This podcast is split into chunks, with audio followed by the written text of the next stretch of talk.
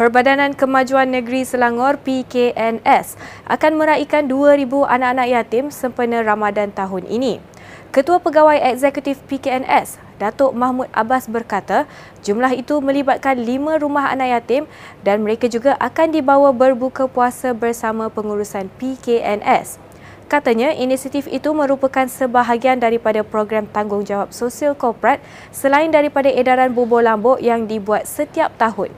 Beliau berkata demikian ketika ditemui selepas mengagihkan bubur lambuk di Kompleks PKNS Shah Alam semalam.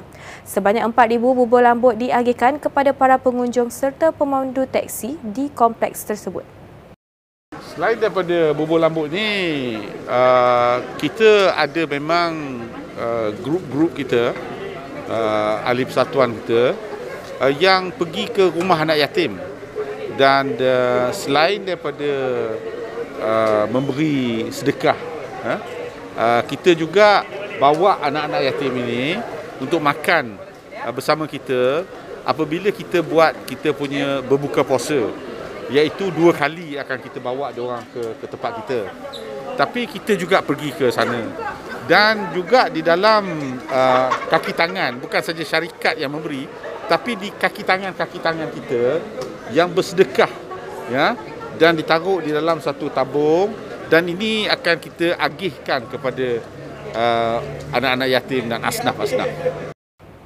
Bazar Ramadan SS6-1 Kelana Jaya dan Seksyen 4 Kota Damansara terus menjadi tumpuan pengunjung bagi membeli juadah berbuka puasa. Perkara itu dimaklumkan Datuk Bandar Petaling Jaya Muhammad Azhan Mat Amir sempena program lawatannya ke Bazar Ramadan di SS6-1 Kelana Jaya semalam. Pada masa sama, Katanya seramai 30 peniaga di Bazar Ramadan SS6-1 menyertai platform Selangor Plats sempena Ramadan ini bagi memperkenalkan perniagaan mereka. Inisiatif itu membantu peniaga menjana pendapatan lebih tinggi. Dalam perkembangan lain, tambahnya penggunaan sistem kawalan orang ramai CCS di Bazar Ramadan SS6-1 dan Seksyen 4 Kota Damansara merupakan percubaan dan inisiatif MBPJ mengawal kesesakan.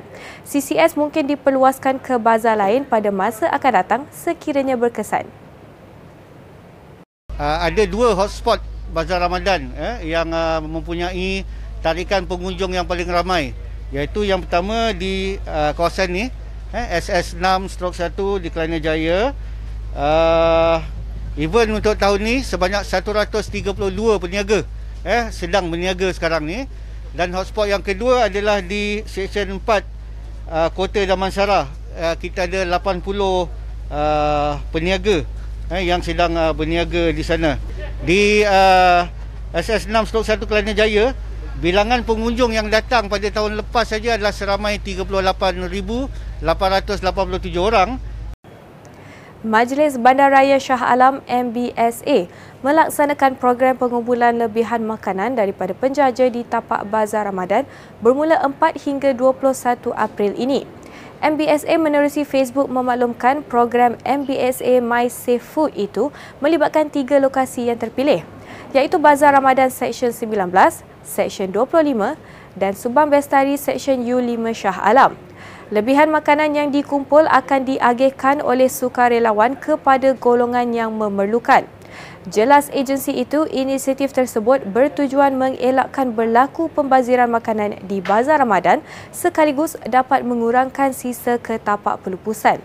Program itu mendapat kerjasama beberapa pihak iaitu Pertubuhan Bukan Kerajaan NGO WWF Malaysia, Pemuda Gema, Sukarelawan Universiti Teknologi Mara UiTM dan Perwakilan Penduduk. Kerajaan negeri akan memastikan pembangunan hala tujuh industri halal terus berkembang maju menerusi kerjasama dua hala antara Jawatan Kuasa Tetap Agama Islam Negeri Selangor dengan Jabatan Kemajuan Islam Malaysia JAKIM.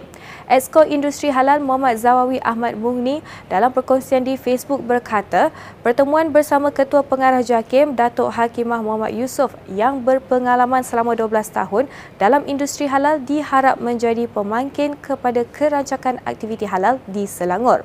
Menurutnya lagi, ini merupakan pertemuan pertama semenjak pelantikan Datuk Hakimah pada 21 Mac lalu sebagai Ketua Pengarah JAKIM sekaligus menjadi sejarah wanita pertama yang dilantik menjawat jawatan tersebut. Turut hadir Ketua Pegawai Eksekutif Halal International Selangor HIS Mat Ghazali Abdul Rakim dan Ketua Penolong Pengarah Bahagian Pengurusan Halal Jais Nazihan Idris. Sekian semasa hari ini.